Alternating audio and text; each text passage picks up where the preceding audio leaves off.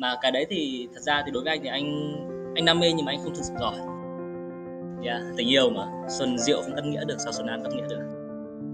Việc đầu tiên anh làm đấy là anh tìm cái FC về anh ăn nhưng mà đối với anh thì chừng nào anh chưa tìm thấy điểm dừng đấy thì anh vẫn sẽ đi thôi. Không phải là bởi bộ phim đấy là bộ phim khác mà chỉ đơn giản vì anh là một con người khác thôi. Xin chào tất cả mọi người, mình là Hải Anh và mình là host của podcast CN đi ngủ lúc mấy giờ. Hôm nay thì chúng ta sẽ gặp anh Cao Sơn An. Và để nói một chút về anh Cao Sơn An thì khi anh còn học chuyên ngữ này thì anh đã làm IC của 10 Plus 2018 thì đấy cũng chắc là điều mà mọi người thường biết về anh Cao Sơn An.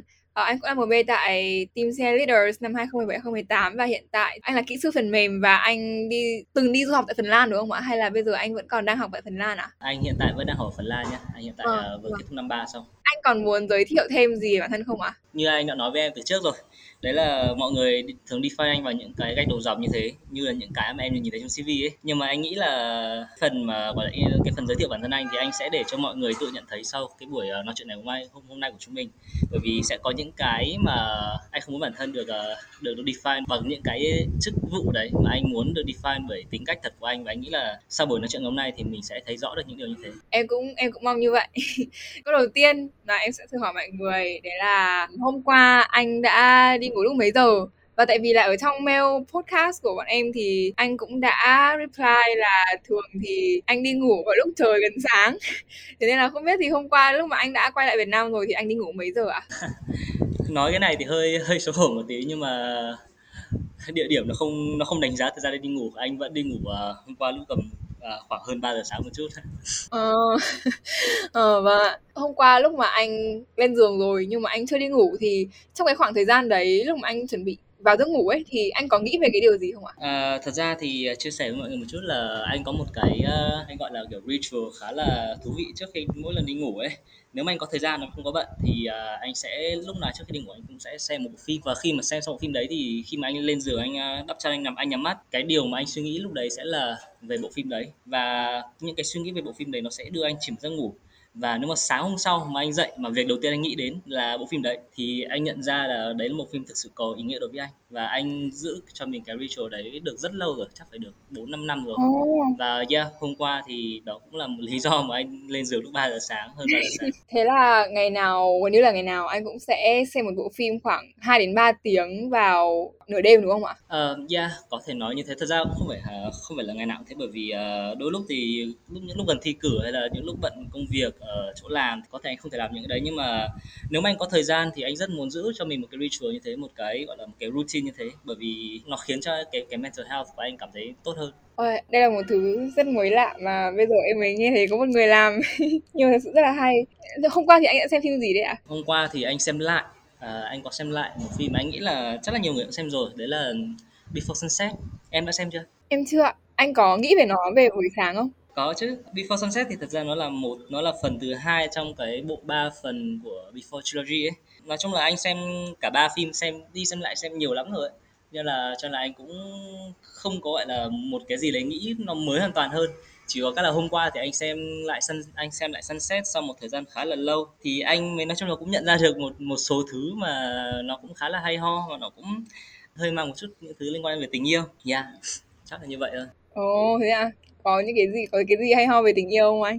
Mà anh nhận ra sau khi xem sunset. À xem phim đấy. Ôi thật ra anh là anh anh không biết anh có nên nói về tình yêu không bởi vì anh chưa từng trải nghiệm. Anh không không muốn anh không muốn gọi là múa dìu con mắt thợ bởi vì các có thể các bạn nghe podcast của em các bạn đã các bạn đã gọi là chuyên nghiệp hơn anh rất nhiều trong cái chuyện này. Anh chỉ nghĩ những cái mà nói chung nói về cá nhân của anh thôi bởi vì uh, yeah ở Phần Lan thì obviously là một đất nước mà nổi tiếng với sự cô đơn rồi đặc biệt là mùa đông nữa. Cho là yeah những cái đấy thì um, sẽ có những cái suy nghĩ về tình yêu mà đôi lúc là nó sẽ hiện lên trong đầu một cách bất chợt thôi. Thì anh nghĩ là mọi, mọi người phải tự xem bộ phim đấy và tự gọi là vẽ cho mình những cái những cái suy nghĩ trong đầu à, chứ cái suy nghĩ của anh thì nó không thể gọi là áp dụng vào cho tất cả mọi người được. Yeah. tình yêu mà. Xuân rượu không cắt nghĩa được sao xuân an cắt nghĩa được? Mm. cái câu mà anh thích nhất mà anh có rep email trong podcast của bạn em là cũng từ một bộ phim là Dead Poet Society đúng không ạ? Đúng rồi chính xác. Anh rất thích bộ phim đấy. Thực ra em không đọc được cái câu đấy của đâu nhá tại vì nó có một cái từ gì đấy em không biết. Carpe diem gì đấy. Carpe diem. Seize the days boys make your lives extraordinary tại sao nó lại có ý nghĩa với anh à ừ, đối với anh thì thật ra câu đấy thì mọi người sẽ tập trung vào cái vế đầu tiên hơn. Uh, carpe diem carpe diem với cả seize the day boys nó chỉ đơn giản là em khiến cho một ngày của em nó, nó trở nên gọi là trọn vẹn nhất thôi bởi vì khi mà em thức dậy vào buổi sáng và khi mà em nhắm mắt vào buổi đêm thì em sẽ luôn có một cái suy nghĩ là ngày hôm nay của mình có hoàn hảo không có trọn vẹn không? Và nếu mà em luôn cố gắng khiến cho một ngày một mình một ngày của mình trọn vẹn thì kiểu gì chăng nữa thì em cũng sẽ thì em sẽ luôn cảm giác được là cuộc sống của em cuộc đời của em sẽ luôn nó nó luôn uh, vui vẻ luôn thoải mái. Và anh nghĩ là cái đấy là một cái mà anh luôn cố gắng giữ cho bản thân mình. Đấy là lý do vì sao mà anh thường có những cái ritual như thế ritual như là đi bộ buổi sáng hay là xem phim buổi đêm. Bởi vì anh biết là cho dù một ngày của anh cứ đoạn ở giữa có tệ như nào thì chỉ cần anh giữ được hai cái ở đầu và cuối như thế thì nó cũng sẽ khiến cho cái cái gọi là cái tinh thần của anh nó tuyệt vời và chỉ như thế là một ngày của anh có thể nói là đã phần nào đấy trọn vẹn rồi. Đấy là cái vế thứ nhất đó. À. còn uh, vế thứ hai thì uh, make your life extraordinary thì anh nghĩ là cái này nó nó khá là kiểu uh, self explanatory rồi. Là mỗi con người của mình là một cái cá thể riêng biệt. Em không phải là anh em là Nguyễn Hải Anh và anh là Cao An. Và mình có những cái tính cách mình có những đặc điểm rất là riêng và không thể gọi là cháo trộn trộn lẫn nhau được với bất cứ ai và yeah đấy là cái mà anh muốn anh trở thành. Đấy là be unique be extraordinary. Lúc mà anh nói về việc là kiểu một ngày như thế nào thì miễn là anh có cái ritual buổi sáng buổi tối đấy thì mình sẽ cảm thấy như thế nào nhỉ? Thỏa mãn đi Uầy, em cũng cảm thấy rất là relate tới câu nói đấy. Rất là inspiring với em luôn. thế nên là em sẽ cố gắng để dậy sớm đi bộ hơn đi dạo hơn sau một khoảng thời gian rất là lười và em đã không đi vào buổi sáng ở Việt Nam nữa anh không nghĩ là cái đấy là tại vì đối với anh thì cái việc anh thích là đi bộ hay đạp xe buổi sáng hay là đấy xem phim buổi tối thì đấy là cái ritual riêng anh thôi còn chắc là đối với vâng. em thì em sẽ có những cái mà em thích làm mà em có thể là bận bận quá chưa làm thì anh nghĩ là những cái đấy em sẽ tìm ra được cho bản thân em thôi. Và một khi em làm cái đấy thì anh anh tin chắc rằng là em sẽ cảm thấy một ngày của em nó trở nên tuyệt vời hơn rất nhiều cái rất là nhỏ nhỏ như thế thôi. Em nghĩ là tất cả mọi người đều nên tìm cho mình những cái nó nhỏ nhặt như thế trong ngày ấy để luôn giữ tinh thần của mình nó được thoải mái và vui vẻ. Cũng không phải kiểu nhất nhưng mà để cho nó lành mạnh.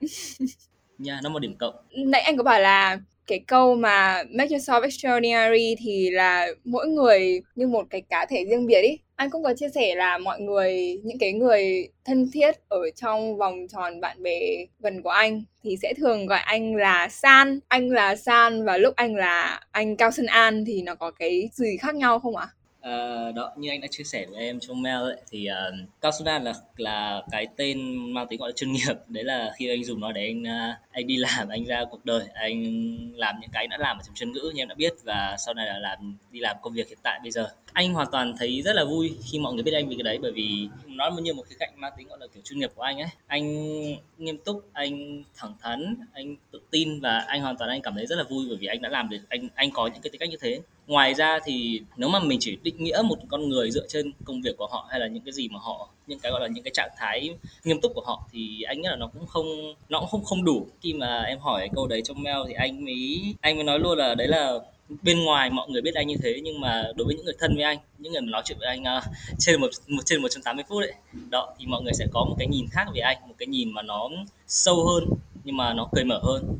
Đó đấy, đấy là hai con người mà anh luôn đem vào trong bất cứ cái bất cứ công việc hay là bất cứ cái cuộc nói chuyện nào mà anh đấy những lúc nào anh cần nghiêm túc và lúc nào anh cần uh, chuyên nghiệp anh sẽ đi kiểu một trăm phần trăm như thế. Nhưng mà nếu mà em cần một người mà cheer up mọi thứ một người uh, vui vẻ hòa đồng hay là một người có những cái cá tính rất là riêng thì yeah em có san ok ạ. Uh, em thấy là cái câu chuyện uh, của anh về KFC rất thú vị ấy. Anh có muốn chia sẻ nó ở đây không ạ? Ok, anh thì anh luôn muốn chia sẻ câu chuyện đấy tất cả mọi người bởi vì uh, cuối cùng thì về sau này nó rút ra được một một cái bài học nhỏ nhỏ và hơi cliché một chút nhưng mà yeah, nó là một cái rất là hay muốn chia sẻ với mọi người. Anh ở phòng Quốc Việt Uh, bạn nào không có Việt sẽ bạn sẽ nghe bạn hiểu cô bạn hiểu luôn là không có Việt thì ngõ 106 thì có cái uh, quán kép xế rất to to đùng ở đầu ngõ luôn hồi nhỏ thì anh hay anh rất hay ra đấy ăn và nói chung là anh anh rất thích ăn KFC không hiểu sao anh không thích fast food thế nào nhưng mà riêng KFC là một khoái khẩu của anh lúc nào cũng hay lúc nào ra đấy ăn. À, xong rồi uh, đi du học thì anh nghĩ là đã sang châu rồi đã sang tây rồi thì kiểu gì các kiểu gì đất nước mình đi du học nó cũng sẽ có KFC và nó.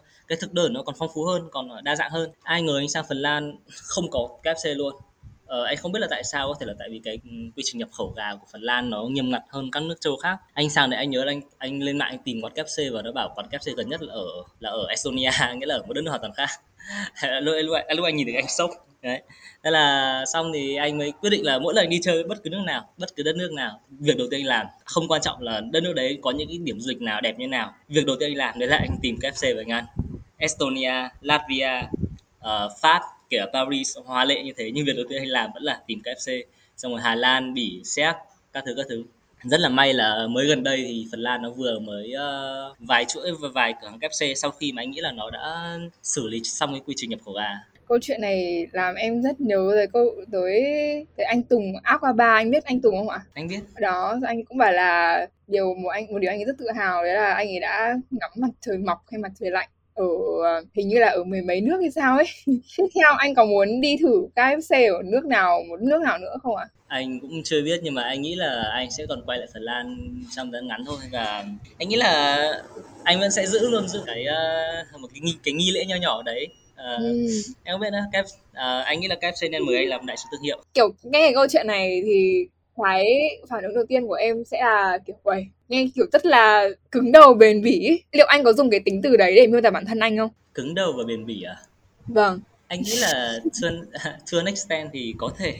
Bởi ờ. vì cũng bởi vì là khi mà anh đã xác định được là cái gì là cái mà anh muốn làm và nếu mà nó không gây tổn hại bất bất cứ những người xung quanh và, và cá nhân anh và bản thân anh thì anh sẽ làm điều đấy thôi. Bởi vì cái điều đấy nó có thể benefit anh kể cả về gọi là vật chất lẫn tinh thần thì và nó không làm tổn hại bất cứ ai cả thì tại sao không? Và anh nghĩ là cái cái sự cứng đầu đấy nó là nó nó nó cũng là lý do mà anh làm anh anh đã dám thử và dám tất cả những gì mà anh đã làm từ trước đến nay anh sẽ không nói anh kiểu quá cứng đầu bởi vì hay là quá bền bỉ bởi vì những cái đấy thì nó không anh không biết là những cái đấy nó nó tồn tại cho bất cứ người nào cả mỗi người sẽ luôn có những cái điểm là nó luôn có những cái uh, stopping point những cái điểm dừng. Nhưng mà đối với anh thì chừng nào anh chưa tìm thấy điểm dừng đấy thì anh vẫn sẽ đi thôi. Thế thì ngoại trừ cái câu chuyện về KFC ra thì còn câu chuyện nào khác mà mà có cái có cái sự cứng đầu bền bỉ của anh ở trong đấy không ạ? Riêng cái việc mà đi du học thì nó cũng đã là một cái câu chuyện mà thiệt sự cứng đầu bền bỉ rồi. Bởi vì anh thì anh, em biết là anh làm anh làm 10 cộng đến hết hết mùa hè năm 2018 là hết mùa hè năm 11 và bình thường là đến lúc đấy thì mọi người đã, các bạn anh đã xác định được là xem là nó sẽ học ở đâu rồi, đi du học hay là học đại học Việt Nam hay là đi sen that. Nhưng mà tất nhiên lại bởi vì anh đi vớt quá nhiều trong 10 cộng năm đấy và dành quá mình, dành quá nhiều thời gian của mình trong mùa hè. Cái mùa hè mà đáng nhẽ ra là mọi người đâm đầu vào SAT và IELTS các thứ để mà học thì anh đâm đầu vào cái chuyện 10 cộng. Cho là con đường đến với du học của anh nó cũng khá là gian nan. Nếu mà không có sự cứng đầu và bền bỉ như thế thì anh nghĩ là anh sẽ không quyết định uh, vẫn theo đuổi cái ước mơ là được đi du học được đặt chân vào đất mới uh, và cụ thể là Phần Lan. Và anh nghĩ là anh sẽ kiểu cảm thấy gọi là hài lòng với việc mình ở mình học ở Việt Nam. Tất nhiên đây là không có không có bất cứ ý gì đối với những ai mà học ở Việt Nam. Chỉ đơn giản là anh có một cái ước mơ từ lớp 10 từ trước lớp 10 thôi. Và đó là do vì sao anh vào chuyên ngữ. Đấy là anh muốn đi du học. Và cho dù nó khó khăn cho gian nan như thế thì anh vẫn nghĩ là nếu mà anh làm được thì anh sẽ làm thôi. Ờ, có một điều em thắc mắc là tại vì từ những cái gì từ những thông tin hiện tại mà em có được về anh nên là hình dung anh sẽ là một người uh, rất là thích trải nghiệm bên ngoài về cả những cái điều mới bên ngoài và về cả những cái gì đấy mà kiểu quan tâm chăm sóc cả tâm hồn của mình ấy. Trong khi đấy những cái stereotype mà em có được về kỹ sư uh, kỹ sư phần mềm nó sẽ là ai đấy mà nghe có vẻ rất là uh, cứng nhắc này xong rồi theo quy củ này thì thì uh, cái lý do gì mà anh đã chọn là ngành theo ngành kỹ sư phần mềm lúc đấy à?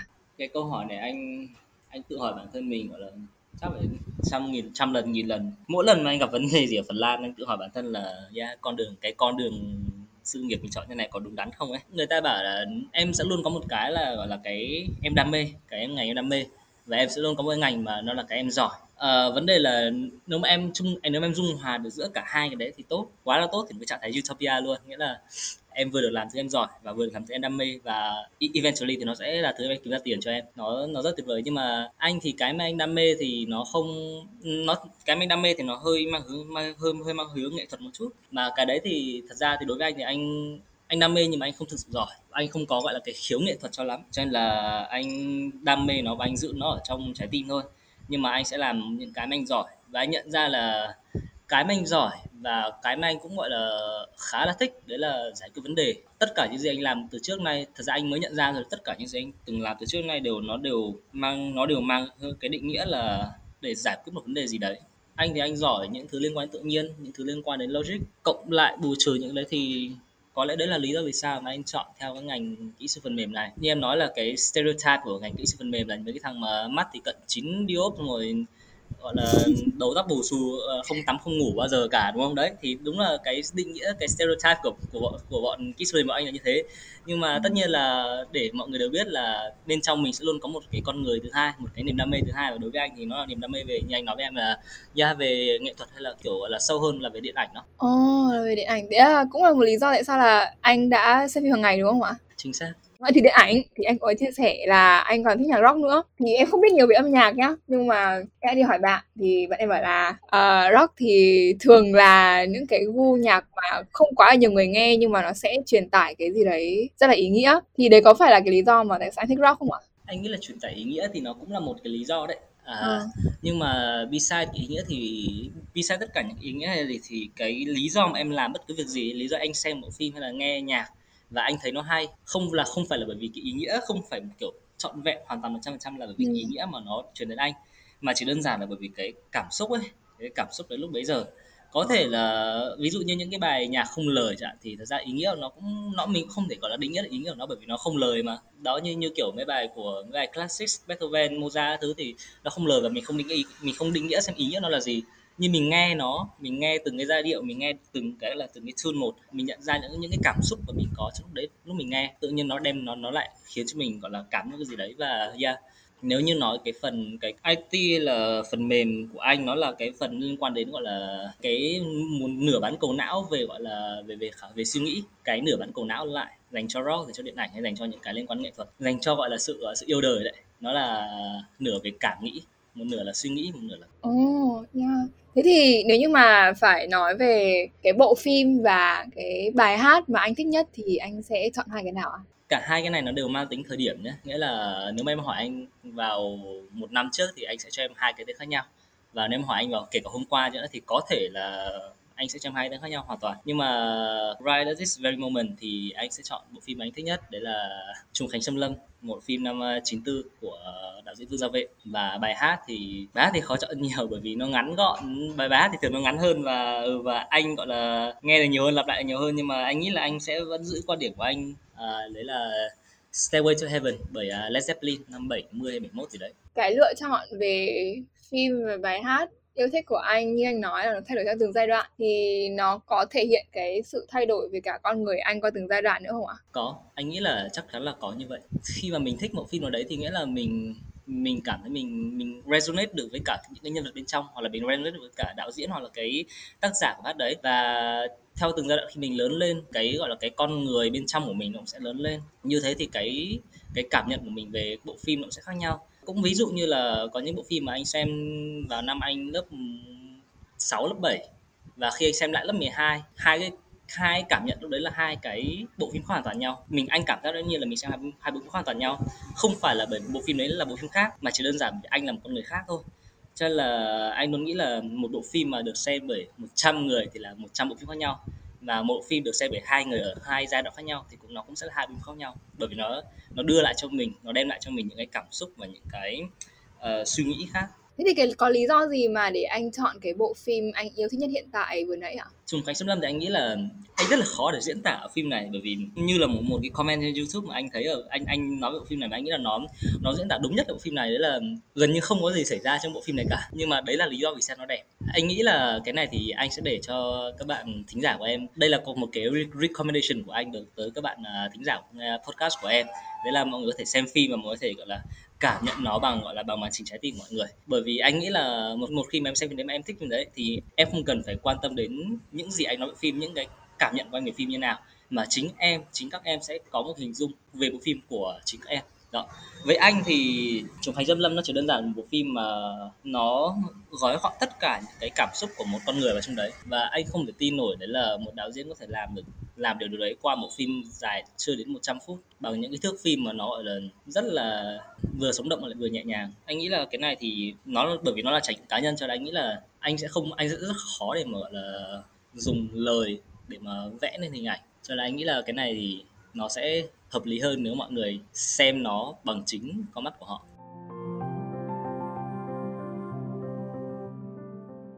Cũng liên quan một chút đến mấy cái âm nhạc phim ảnh này. Trong cái mail mà anh reply, em có một cái câu em cũng thấy thích nhất và cũng tò mò nhất, đấy là anh bảo rằng anh thích nghe và thích được lắng nghe. Em có hai điều muốn hỏi, đấy là thứ nhất là anh thích nghe về điều gì? Và thứ hai là anh muốn được mọi người lắng nghe về điều gì? Câu hỏi rất là hay. Anh thích nghe và anh thích được lắng nghe anh thích nghe bởi vì anh muốn cũng như cũng như là cùng lý do anh muốn anh anh anh anh thích nghe nhạc thích xem phim hay là thích tất cả những cái thứ xung quanh khác. Anh nhận ra là anh không thích cái đấy là bởi vì anh không thích những cái đấy theo hướng theo hướng là kiểu là đam mê về nghệ thuật và muốn đi làm phim hay muốn đi là muốn, muốn đi viết nhạc hay gì cả mà chỉ đơn giản là khi anh nghe những đấy thì anh có cảm xúc.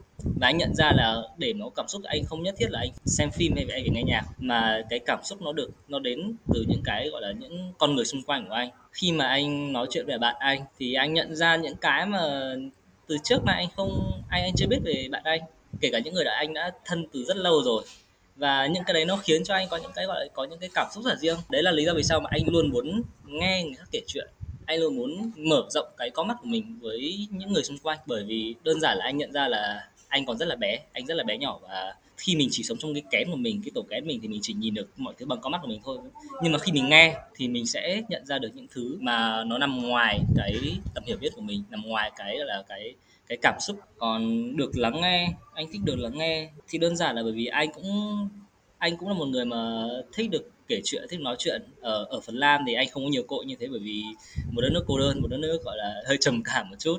Uh, mùa đông không có ai nói chuyện cả nhất là học còn học online nữa. Thì anh rất anh luôn muốn được gọi là có người để có người để chia sẻ những cái cảm xúc mà anh đang có trong lòng kể chuyện những chuyện đơn giản những chuyện đời thường thôi nhỏ nhặt với anh thôi nhưng mà nó có ý nghĩa lúc đầu thì anh định viết cái câu này vào trong cái mail mà anh gửi em cơ đấy là cái bài học mà anh nhận ra lớn nhất ấy, là nothing you do will be legendary if your friends are not there to see it. Câu này trong uh, How I Met Your Mother của Barney Stinson. Nghĩa là trừ khi bạn em trừ khi các bạn em đang ở, ở đó xung quanh em ấy, thì tất cả những gì em làm nó sẽ không có gì gọi là kiểu legendary cả. Bởi vì như thế cho là anh rất muốn kể những câu chuyện nó cho dù nó nhỏ nhắn nhất nhau nhưng mà đối với anh nó có ý nghĩa anh muốn truyền đạt cái sự là, những cái sự về cái niềm vui nhỏ nhỏ của anh ấy đến mọi người. Và đấy là lý do vì sao mà anh vừa nghe mọi người, mà anh vừa thích được kể chuyện và được lắng nghe. Cái phần việc lắng nghe em phải nói là một thứ, kiểu, rất quan trọng ấy. Một trong những cái tin nhắn dạo gần đây mà em hay nhận được, mà em cảm thấy nó siêu ấm lòng, đấy là cái câu mà lúc cuối ngày em về nhà, xong rồi bạn ấy nhắn em là, ngày hôm nay của mày như thế nào? Là cái câu mà cảm giác được quan tâm nhất mà em từng nhận được luôn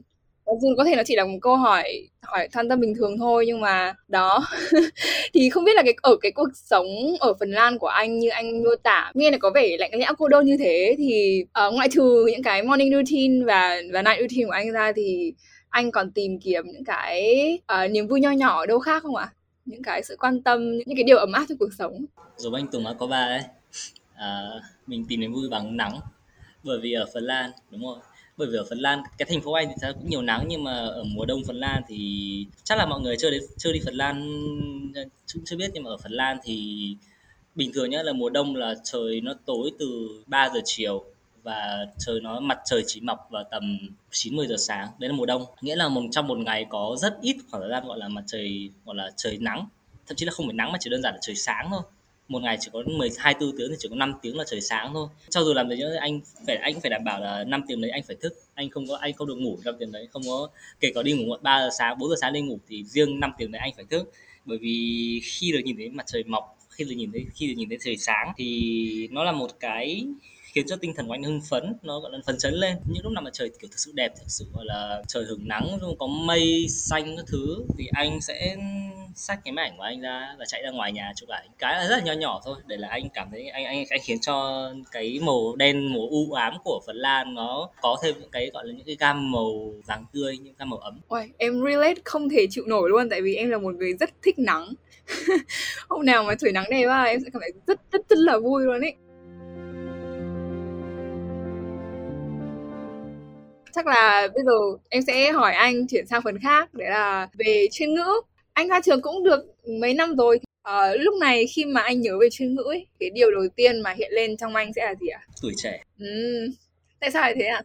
Nếu mà phải đấy nếu mà phải define chuyên ngữ define chuyên ngữ của anh 3 năm ở chuyên ngữ anh bằng một từ rồi đấy thì anh anh chỉ dám chọn từ chọn chỉ dám chọn từ tuổi trẻ. Nó gói gọn và bao hàm tất cả những gì mà anh đã trải qua ở chuyên ngữ từ những hoạt động cho những cái người bạn mà anh có ở trên ngữ những cái cảm xúc và những cái, những những những cái mà anh nghĩ là nó sẽ gần như không thể quay lại nữa. Tất nhiên là gọi là, gọi gọi nói như thế thì nghe nó hơi pretentious quá, bởi vì anh mới 20 tuổi và tuổi trẻ của anh còn kéo dài, nhưng mà anh nghĩ là cái cái cái cái chuyên ngữ là cái phần mà cái cái cái nơi mà nó khơi khơi gợi cho anh cái tuổi trẻ, lần đầu, cái nơi đầu tiên khơi gợi anh tuổi trẻ và nó là thứ mà lưu giữ cho anh những cái kỷ niệm mà anh những cái gọi là những cái tính chất mà anh dùng để định nghĩa thế nào tuổi trẻ nên là như thế nào? Ừ, thế thì hiện tại thì anh định nghĩa tuổi trẻ nên là như thế nào ạ?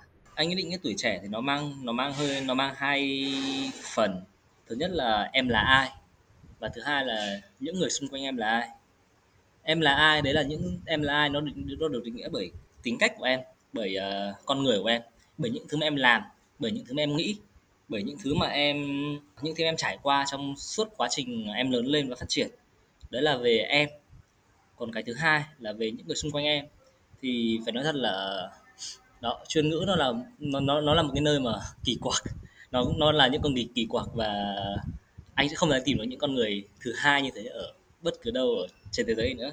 Đó, bởi vì nó kỳ quặc như thế nhưng mà nó là gia đình đấy là lý do vì sao mà anh luôn nghĩ là tuổi trẻ nó phải gắn liền với chuyên ngữ là bởi vì cái khoảng thời phát triển của anh từ lớp 10 lớp 12 nó gắn liền với những con người như thế với những con người rất là unique như vậy ờ, có cái có cái chất gì ở CNN hay là có cái điều gì ở CNN vẫn luôn động lại ở trong con người anh cho đến hiện tại không ạ? Anh không biết ngôi trường này em học 3 năm ở chuyên ngữ thì anh nghĩ là em cũng sẽ có một số những cái, một số những cái gọi là để miêu tả về chuyên ngữ. Nhưng mà nếu phải gọi là dùng một từ hay là một trạng thái để mà miêu tả về chuyên ngữ thì anh nói thật là rất là khó. Một ngôi trường gọi là rất là kỳ quặc, rất rất là dở hơi. Nhưng mà cái sự dở hơi đấy là cái sự dở hơi đấy là cái cái mà thu hút anh mà khiến cho anh cảm thấy nơi đây nó luôn là nhà ấy không ý là anh cũng không biết anh cũng không biết để miêu tả một từ gì cho anh nghĩ là mỗi người trong mình mỗi mỗi bạn ở mỗi, mỗi bạn ở đây thì sẽ luôn có một cái là một cái định nghĩa về chữ ngữ. Nó nó khó để miêu nó khó để diễn tả thành lời nhưng mà nó vẫn luôn nó vẫn luôn nằm ở đấy và anh nghĩ là em hiểu cái đấy. Ừ vâng em cũng hiểu phết. Thế thì có cái có cái gì kỳ quặc nhất về chuyên ngữ mà anh nhớ bây giờ không? Kỳ quặc về về người này về con người về môi trường này. Có cái điều gì kỳ quặc mà mà nó ấn tượng với anh ý nghĩa về anh không ạ? Anh nghĩ là sự kiểu chứng ngữ nó được nó được thiện nó được thiện nhiều bởi vì những cái hoạt động chứng ngữ làm.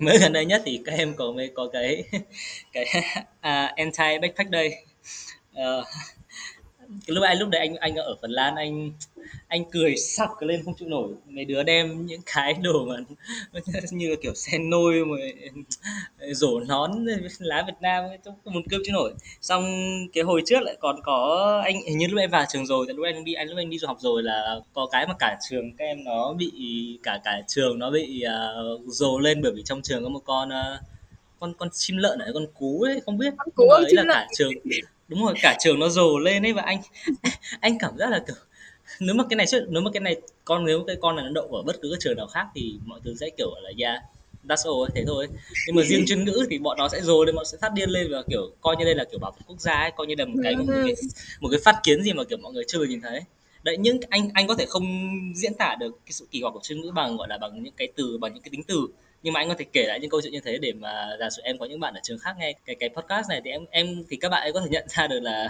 đó chuyên ngữ là cấu tạo nên từ chuyên ngữ được cấu tạo nên bởi những cái đứa mà nó nó điên như thế đấy. Nó điên như thế nhưng mà trong cái điên đấy thì nó rất là tỉnh ừ, vâng rất là hợp lý.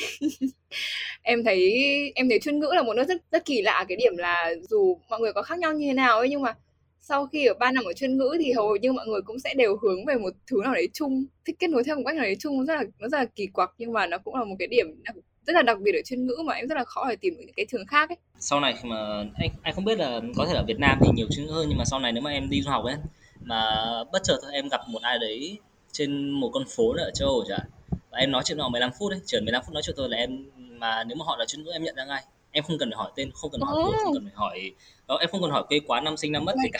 Em chỉ cần hỏi đúng một câu à, em chỉ nói chuyện đúng 15 phút thôi em nhận ra được cái chất chuyên ngữ ngay trong đấy luôn. Ôi magic thật đấy. À, thì trong trong ba năm ở chuyên ngữ thì có cái hoạt động nào ở chuyên ngữ mà anh anh thích nhất hoặc là anh có ý nghĩa nhất ấn tượng nhất với anh không ạ? Chắc là 10 cộng đúng không ạ? Dạ yeah, tất nhiên cô câu hỏi tất nhiên nó chỉ nó chỉ rẽ về một lối thôi. Tất nhiên là mười cộng tất nhiên là anh cảm thấy anh cảm thấy tuyệt vời với tất cả những hoạt động của chứng anh tham gia. Cho dù là nó cho dù là nó đem lại những cái cảm xúc như nào nữa thì anh nghĩ là bằng bởi tất cả những cái hoạt động mà anh đã tham gia. Nhưng mà tất nhiên là khi mình nói về Casona là mình nói về chân ngữ thì mình sao mình bỏ được cái hoạt động đó đúng không? Mấy cộng ừ, vâng đúng rồi ạ. Em bảo là em sẽ mời anh đến podcast. Ờ, bạn em một người cũng trong team podcast. Cái uh, cái phản ứng đầu tiên của nó sẽ là kiểu quầy thích anh Xuân Han quá. Tại vì là bạn em rất là thích cái chủ đề năm đấy của anh chọn là lòng vị tha và băng go thì em cũng không ở trong năm anh làm IC thì tại sao anh lại chọn chủ đề là lòng vị tha và băng gâu ạ? lòng vị tha băng go cái uh, chủ đề năm đấy anh chọn thì thật ra là anh có cái cái chủ đề mà anh đem vào trong vòng phỏng vấn với cả các thầy cô và các anh chị năm trước thì đấy không phải chủ đề lòng vị tha. Nó là một chủ đề khác hoàn toàn và sau khi mà anh đỗ IC rồi thì cô Chi là cô cố vấn đấy thì mới kéo anh lại và bảo là cô muốn thay đổi chủ đề hôm nay thành một chủ đề mà nó mang tính gọi là nó mang tính um, cộng đồng hơn nó mang tính là con người hơn. Bởi vì bốn chủ đề bốn năm trước là dòng thời gian là trân trọng dòng thời gian 2017 2016 là cơ hội 2015 là tự lập 2014 là dũng cảm thì cả bốn cái chủ đề đấy nó đều nó đều xây dựng về con người nhưng mà là về con người cá nhân. Thì cô chi bảo với anh là cô muốn một cái chủ đề mà nó nó muốn, nó nó nó nó mang tính kết nối nhiều hơn, mang tính cộng đồng nhiều hơn. Nhất là khi lúc ấy chuyên ngữ thì cũng có nhiều cái sự, gọi là, sự à, giãn nứt trong cái môi trường chuyên ngữ lúc đấy. Xong hồi nghĩ thì anh mới nhớ, anh mới nghĩ là bị tha tha thứ. Nó nó nó đơn giản, nó không trừu tượng, nhưng mà nó là những cái gì mà học sinh chuyên ngữ cần lúc bấy giờ và băng go thì thật ra không phải là cái, nó không phải là cái, gọi là cái lựa chọn của anh. Anh không phải người nghĩ ra băng go đấy, mà cái cái recognition đấy thì ai, thì anh nhường lại head SO game của anh là bạn Lê Đức. Đấy là người nghĩ ra cái biểu tượng của băng go đấy. Nhưng mà khi mà Lê Đức nói cái đấy với cả các head còn lại thì bọn anh đồng ý ngay, bởi vì bọn anh nghĩ là nó là cái representation kiểu hoàn hảo với ở lòng vị tha đấy là nó không phải là một cái gì nó quá cao cả nó quá to lớn nó là những cái mà ai trong mình cũng có thể có được nó như cái băng go ấy vâng thế thì bây giờ mà sau mấy năm nhìn lại rồi thì anh sẽ miêu tả cái quãng thời gian mà anh làm 10 cộng với các cái IC đấy nó như thế nào ạ? Từ đầu tiên anh dùng là là chaotic. Ồ, thế sao ạ? Anh nghĩ là tất nhiên là mùa 10 cộng cho em tham em tham dự vị trí gì nữa từ camper cho đến uh, gia chuyển IC về uh, sau này đã advisor nữa thì kiểu gì nó sẽ có cái sự luôn kiểu gì luôn luôn có rất nhiều chaos ở trong suốt quá trình tham gia. Và đặc biệt là vị trí đứng, người đứng đầu là IC thì obviously người cộng thì nó là, tại vì trước khi là anh làm người cộng thì anh chưa, kể cả anh có đã làm MB của Team Leaders rồi nhưng mà anh chưa bao anh đứng đứng trước một điều, và gọi là điều phối một cái cộng đồng gồm 300 người cho đến ngày, cho đến trước ngày kem và như trong ngày kem là năm đấy có 8 hơn 800 camper, thì là hơn 1.000 người, tổng cộng hơn 1.000 người anh chưa cần có, có, có kinh nghiệm như thế cả chỉ cần riêng cái đấy thôi hình dung riêng đấy thôi và public speaking trước hơn một nghìn người như thế anh chưa anh anh chưa anh làm. Mà anh chưa bao nghĩ là anh sẽ làm cho lúc mà anh, lúc mà anh bắt đầu bước chân vào trung quốc thì anh nghĩ là cái chaotic là một cái mà đối với anh thì nó nó hiển nó hiển thị ở ngay đầu luôn. Ngay đầu từ trước khi anh làm 10 cộng và sau khi làm 10 cộng anh vẫn luôn nghĩ mười mấy cộng nào nó cũng sẽ là kiểu rất là chaotic. Bên trong cái chaotic đấy thì tất nhiên nó luôn có một cái nó nó nó, nó luôn có một cái là cái chaotic không chỉ dành cho riêng anh mà dành cho dành cho tất cả mọi người tại vì 10 cộng lúc nào nó chaotic. Từ lúc mà em từ lúc cái tiếng chia đầu tiên nó cất nó cất lên là em đã thấy là 10 cộng nó sẽ rất, nó sẽ rất là riêng nó sẽ rất là loạn. Nhưng cái loạn đấy là cái gọi là cái đặc trưng của 10 cộng và nó là cái đẹp nhất của 10 cộng và anh nghĩ là anh rất là anh anh thật sự rất là craving những cái cái cái sự gọi là cái cái những cái cái sự loạn đấy cho tiếp uh, trong cuộc đời của anh tiếp theo cái cảm xúc của anh lúc mà cái lúc đấy lúc mà anh lại đang là 10 cộng về cái cảm xúc của anh bây giờ lúc mà anh nhìn lại về 10 cộng thì nó có khác gì nhau không ạ? Còn có điều gì mà vẫn giữ kiểu ở lại nguyên vẹn không? anh nghĩ là cái đẹp cái đẹp nhất của 10 cộng nếu mà nhìn lại và nghĩ lại cái đẹp nhất 10 cộng thì đấy là uh, một sự ăn willing của tất cả mọi người trong ban tổ chức bởi vì sau này khi em đi làm ấy không chắc anh ngồi anh ngồi với bạn anh thằng bạn cũ anh. Bạn cũng nói chuyện về uh, chuyên ngữ nói chuyện về cộng nói chuyện về những cái những cái tính chất của những cái dự án sinh viên ấy. Khi mà em còn là khi mà em làm còn làm những dự án đấy thì em không có mình làm cái đấy mà mình không nhận lại được cái gì cả. Mình không có mình không nhận mình không nhận được về tiền mình không nhận về được uh, những cái gọi là vật chất gì cả. Cái mình nhận được chỉ là tình cảm mà thôi. Nhưng mà mình vẫn sẵn sàng mình vẫn sẵn sàng đóng góp một trăm phần trăm một nghìn phần trăm sức của mình cho cái cái tổ chức, cho cái dự án đấy. Bây giờ thì khi mình đi làm rồi thì cái động lực mà mình thức dậy mình đi làm mỗi ngày nó không phải là vì mình, không phải là bởi vì mình muốn làm đấy bởi vì tin tưởng công việc mình hay gì mà chỉ đơn giản là bởi vì nó đem lại cho mình tiền, thế thôi.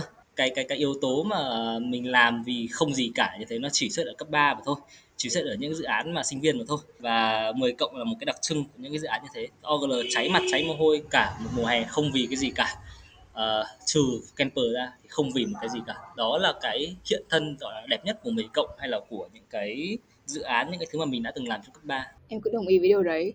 Rất là khó có một cái chương trình nào mà được như 10 cộng thật sự là thế. Nếu như mà bây giờ mà anh được quay lại chuyên ngữ và tham gia 10 cộng thì anh sẽ chọn làm vị trí nào? Anh sẽ chọn vị trí IC, AGL, Camber hay là gì ạ? Nếu bây giờ được quay lại anh làm 10 cộng thì anh sẽ chọn làm camper. Tại sao anh, ạ? Anh anh nghĩ là trong anh làm 10 cộng từ hai anh tham gia 10 cộng từ 2016 cho đến năm ngoái năm cái năm cái cái năm mà gọi là siêu chaotic của Khánh Linh đấy là 2021 thì trong 6 năm thì anh nghĩ là năm nào có cái có những có những cái là những cái điểm thú vị những cái hay ho nhưng mà cái thứ mà khiến cho anh yêu 10 cộng cái gọi là thì nó vẫn luôn là cái điểm xuất phát nó vẫn luôn là năm của anh Nghiêm Huy uh, năm 2016 em làm thì em em làm OGL em làm IC và em làm giờ thì nó cũng có những cái vui của nó. Nhưng mà khi em làm camper thì em được tận hưởng những cái vui đấy. Và nó là cái đẹp nhất mà người cộng đem lại. Nếu như thế thì bây giờ quay lại rộng hơn một cái đấy là về chuyên ngữ đi thì cái góc có góc nào ở chuyên ngữ mà anh có nhiều kỷ niệm nhất không ạ? Địa điểm thì uh, nói chung là anh anh có địa điểm anh có kỷ niệm với mọi thứ ở chuyên ngữ. Nhưng mà cái cái nơi mà anh dành khá nhiều thời gian ở đấy anh nghĩ là nó là phòng 209 của chuyên ngữ. Phòng số 209 anh không biết là cách đánh số của chuyên ngữ bây giờ với chuyên ngữ của 3 năm trước như nào nhưng mà cái phòng 209 sẽ là phòng nó nằm ở ờ, cầu thang bên tay phải. Mình vào trường nó nằm ở cầu thang bên tay phải nằm ở tầng thứ hai. Lên cầu thang rẽ phải ngay phòng đầu tiên là cái đó là phòng 209 phòng 209 thì hồi trước uh, năm lớp 11 thì nó là phòng ai bọn anh làm uh, phòng team set leaders bọn anh tổ chức ở đó. Và cái phòng đấy là phòng mà kiểu chứa đựng rất nhiều kỷ niệm của anh trong của anh trong lớp 11 và khi mà anh lên lớp 12 thì bằng một cái tình cờ đấy thì phòng 209 nó lại là phòng học của anh luôn. Như thế là phòng 209 nó gắn liền với cả anh trong 2 năm học cấp 3 rồi. Và anh yeah, anh có rất nhiều kỷ niệm ở đấy kể cả mức độ làm việc công việc lẫn đến mức độ bạn bè tình bạn có cái kỷ niệm nào ở chuyên ngữ mà anh nhớ nhất không ạ? Anh nghĩ là khi mà anh khi mà mọi người hỏi câu này thì mọi người sẽ expect là anh nói về những cái anh làm như kiểu 10 cộng hay là từ lời hay gì đấy. Nhưng mà anh nghĩ là cái kỷ niệm đẹp nhất của anh đối với chuyên ngữ cái mà nó kiểu nó nó nó khiến cho anh nhận, nhận ra chuyên ngữ nó kiểu hơn là là chỉ là làm việc là công việc đấy. Đấy là khi bọn anh bắt đầu đấy là năm lớp 12 bọn anh tập tiết mục cho Ba Vì hình như các em mới đi Ba Vì về đó thì lớp anh thì không ở lớp đoàn kết cho trước năm lớp 12 lớp anh trước năm 12 thì bọn nó cũng cãi nhau nhiều bọn nó cũng là hơi, hơi rắc rối. Nhưng mà tự nhiên cho lớp 12 thì không hiểu sao mọi người đều gọi là tự nhiên mọi người đều ngồi lại và xác định là thôi còn là một năm nữa tại sao mình không thay vì mình cãi nhau tại sao mình không yêu nhau? Thế là cả lớp anh thành một khối nó thành một khối đoàn kết. Khi mà tập duyệt à, tiết mục cho lớp 12 thì bọn anh bọn anh hồi lớp anh nhớ là có ba tiết mục khác nhau. Bọn anh bọn anh đang kiểu tranh cãi nên chọn ba tiết mục nào? Và nói chung là cũng tự nhiên đang suy nghĩ, không muốn là mất tinh thần, mất đoàn kết mọi người. Cho là mọi người đang cố chọn ra một tiết mục còn là hai trong ba tiết mục đấy. Thì tự nhiên có một đứa đứng lên bảo, tại sao mình không diễn cả ba? Thế là bọn anh kiểu, ok ok ok ok ok. Thế bọn anh diễn cả ba tiết mục đấy trong trong trong trong đêm ba vì và cái quá trình tập ba tiết mục đấy nó cực kỳ cực kỳ đẹp. Đó. Và anh chỉ nhớ cái tiết cái, cái tiết mục cuối của anh là tiết mục là bọn anh diễn lại Mass Dance năm 2016 bọn anh được diễn cuối trong đêm bao vì đấy và cái lúc mà bài uh, bài bài Firework của Katy Perry đấy được cất lên thì tất cả mọi người đứng hết lên. Cho dù anh tin là không một ai trong số đấy còn thuộc Mass Dance của 2016 nữa nhưng mà tất cả mọi đứng hết lên và quẩy với nhau và anh nghĩ là đấy là cái mà gói gọn cấp 3 của anh em có thể em có thể mô tả cấp 3 bằng bất cứ những cái tính từ động từ uh, danh từ gì nhưng đối với anh thì cái khoảnh khắc đấy là khoảnh khắc mà gói gọn 3 năm cấp 3 của anh. Đẹp thật đấy.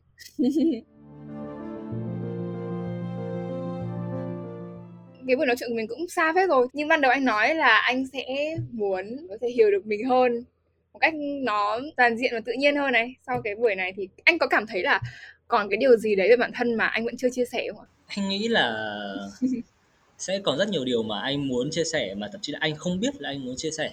Bởi vì nó là những cái mà kiểu nó nó, nó khi mà đến từ trong từ trong tim mình ấy, thì mình anh không biết là có cái gì mà bản thân mình sẽ có những điều gì muốn chia sẻ nữa. Nhưng mà hiện tại thì anh rất là hài lòng với những cái gì mà anh đã được nói ra.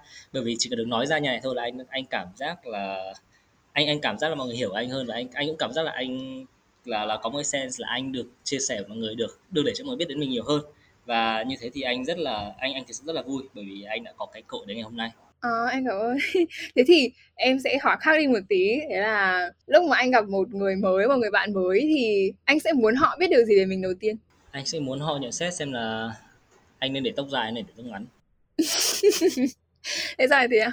Tại vì anh về Việt Nam xong rồi à, anh anh có một có một hơi hơi hơi kỳ lạ đây là anh không ở Phần Lan sẽ không cắt tóc. Anh chỉ đợi mùa hè anh sẽ cắt tóc thôi, còn uh, suốt quá trình mùa đông anh không cắt tóc. Đơn giản là bởi vì ở Phần Lan thì một lần cắt tóc khá là đắt, tính ra tiền Việt chắc phải tầm hơn một triệu, anh nghĩ thế, khá là đắt.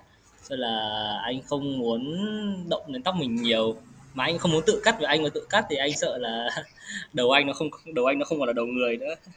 À, cho nên là anh muốn thử để tóc dài xem như nào. Và anh rất muốn mọi người nhận xét là anh để tóc dài để tóc ngắn thì trông nó sẽ ok hơn. Nó chỉ là một cái rất là bình thường rất rất là kiểu là dở hơi thôi. Nhưng mà yeah, anh rất muốn xem mọi người nghĩ thế nào khi anh để tóc dài. Nhất là khi mỗi anh về Việt Nam mà anh không có tóc thì anh anh rất là anh rất là vui khi mọi người ngạc nhiên khi mọi, mọi người nhìn thấy anh sau một năm và trông anh tóc anh dài như nào em thấy cái tinh thần của chuyên ngữ đấy là không ngại để bất kỳ kiểu tóc và màu tóc nào ấy. Có một điều gì mà anh muốn thay đổi về cuộc sống hiện tại không ạ? Anh nghĩ là không. Oh. bởi vì anh nói thật là lúc nào trong con lúc nào ở mỗi người mình cũng sẽ xác định là mình muốn cái này mình muốn cái kia. Nhưng mà khi mình có được cái kia rồi thì mình sẽ lại mình sẽ lại có cái suy nghĩ là mình muốn những cái khác nữa.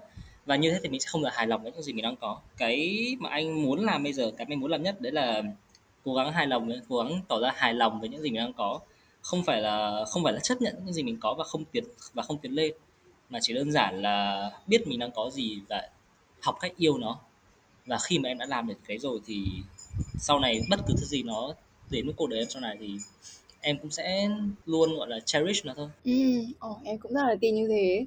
Thế thì em sẽ kết thúc buổi nói chuyện bằng một câu cuối đấy là trong 10 năm nữa anh hình dung ra bản thân sẽ là một con người như nào ạ? Câu này giống phỏng vấn xin việc. nhưng mà cũng không uh, nó không mang tính chất công việc như thế anh ạ. Uh, ý là kiểu một con anh người biết, anh, anh như thế nào?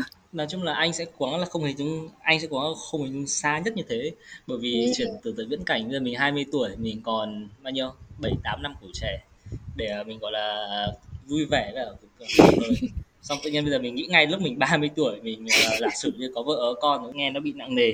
Nhưng mà tất nhiên là anh cũng sẽ có hình dung về kiểu 10 năm nữa là, anh không anh không hình dung về 10 năm nữa anh sẽ như nào, nhưng mà hình dung là, anh sẽ hình dung là sau này anh sẽ kiểu define cái, gọi là, cái cái niềm vui của anh như nào, cái hạnh phúc của anh. Về sau này anh không biết là, anh không biết là mọi thứ thay đổi như nào, nhưng mà anh chỉ hy vọng là cái hạnh phúc của anh nó còn giữ nguyên được như này. Anh muốn trong cái ngôi nhà của anh 10 20 năm sau ấy có một cái góc nhỏ. Cái góc đấy sẽ có hai đến ba cái tủ đấy nói chung là khá là cao chứa rất nhiều sách và rất nhiều cái băng video của các băng đĩa của bộ phim ấy. Có một cái màn chiếu ở đấy và anh sẽ coi đấy là một cái góc riêng của mình để mà đọc sách và xem phim. Đấy sẽ là cái nơi mà anh dành ra hai tiếng mỗi ngày trước khi đi ngủ để mà anh đắm chìm mình trong cái thế giới đấy. Anh không biết là sau này mình sẽ như nào nhưng mà đấy là cái thứ mà anh sẽ cố gắng để anh có được sau này. Đó vâng. là hai tiếng ở trong cái khu đấy của mình ở trong cái không gian của mình như thế nghe bình yên thư thái hơn đấy. Chúc anh mai sau sẽ có được một góc nhỏ như thế của riêng mình. Em rất là thích những cái chia sẻ của anh ngày hôm nay về cả những cái thứ anh giữ cho mình như là một cái thói quen trong cuộc sống này và những cái anh đã làm và đang làm nữa. Và em cảm ơn anh rất là nhiều vì đã đến podcast ngày hôm nay. Cảm ơn các bạn đang lắng nghe podcast và hẹn, hẹn gặp lại các bạn ở trong các tập podcast tiếp theo.